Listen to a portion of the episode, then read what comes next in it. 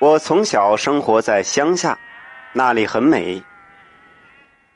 我家前面有一片树林，再往前走就是田地。在夏季的时候，很是漂亮。清晨走在绿色的树林中，呼吸着新鲜的空气，整个人都感觉神清气爽。到了夏季，田地里就种上了玉米，长得高高的，一眼望去，你只能看到绿油油的玉米杆儿，在此之外，什么都看不见了。每到夏季，老人们都会告诉我们这些小孩儿，不要到处乱跑。因为那高高的玉米地和密密的树林，一眼望不到路，很容易就迷路了。他们还常说一些有关于黄皮子的事儿，比如黄皮子附身呐，打了黄皮子他会来报复你呀，等等之类的。他们说黄皮子啊就喜欢玉米地、树林。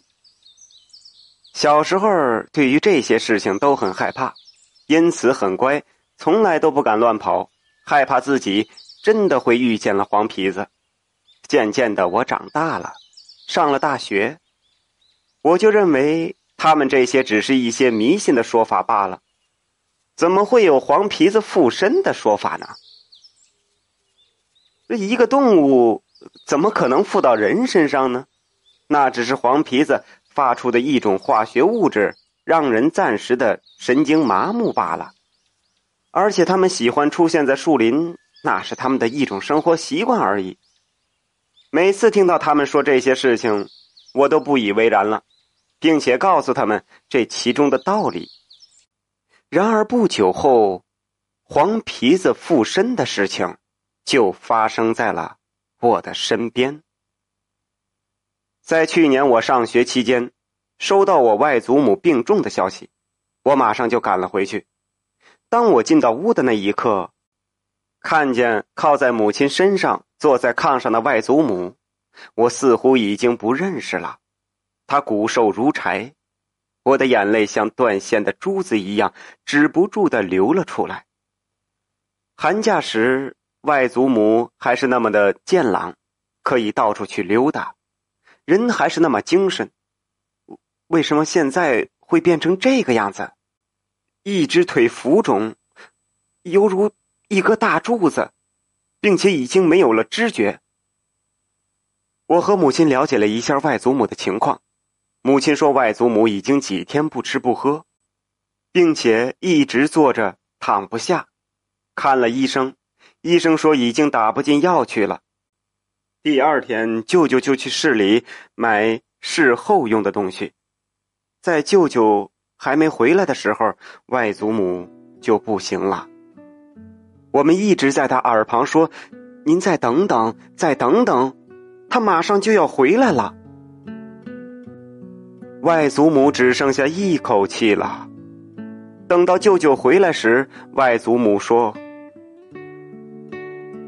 我不要死在炕上，把我抬到棺材里吧。”这是他们老一辈人的一个说法，说如果死在了炕上，那就叫做背着炕走，说这样不吉利。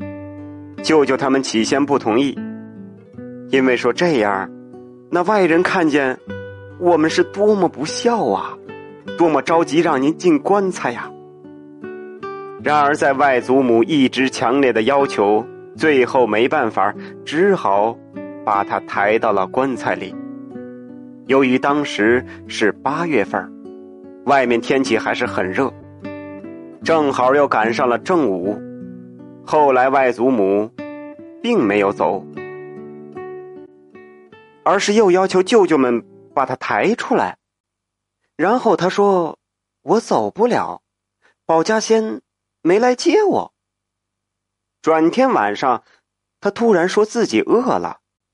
而且外祖母突然就变得特别有精神，我们想把他放下躺着，他不愿意躺。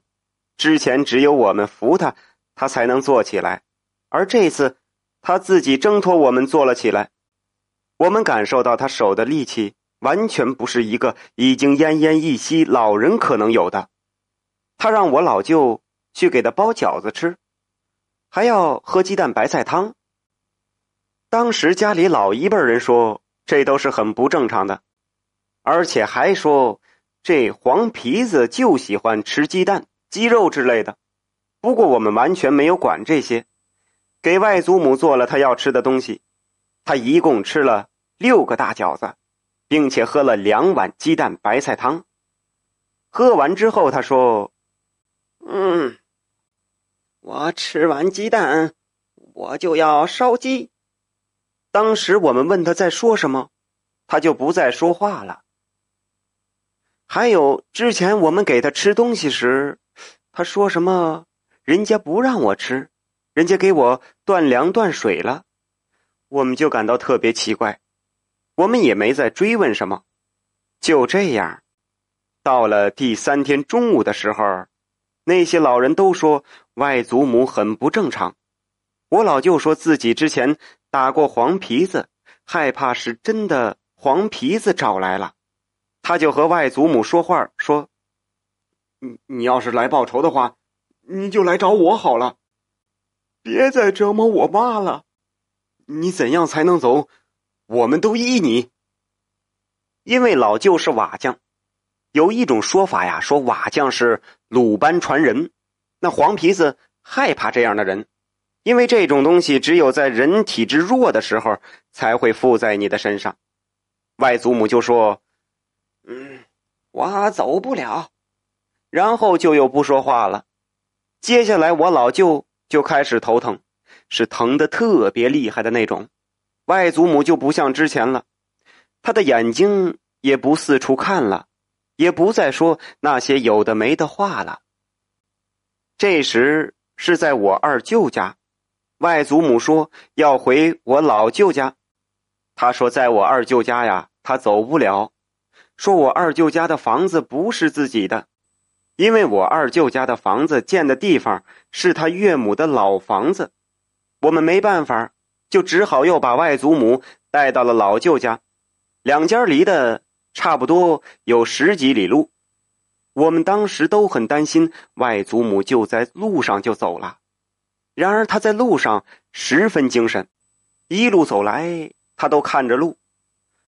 来到我老舅家之后。他整个人又好像是精神了许多。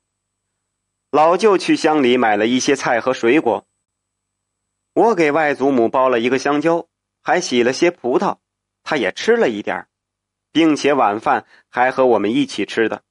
之后，我的其他舅舅们就都回家了，我和母亲留在了老舅家，继续照顾外祖母，看看是什么情况。而接下来的几天，他都很好。还能上桌子吃饭，也不用我们喂，就是这腿上的浮肿还没有消，偶尔呢还是会折腾，不过好多了。又过了几天，我和母亲看着似乎也没什么事儿了，我们也就走了。我呢就回学校上学了，母亲回了单位。我们走了之后，外祖母竟然奇迹般的能下地走路了，我们听到这个消息都很高兴。然而第二天，他的情况就不好了。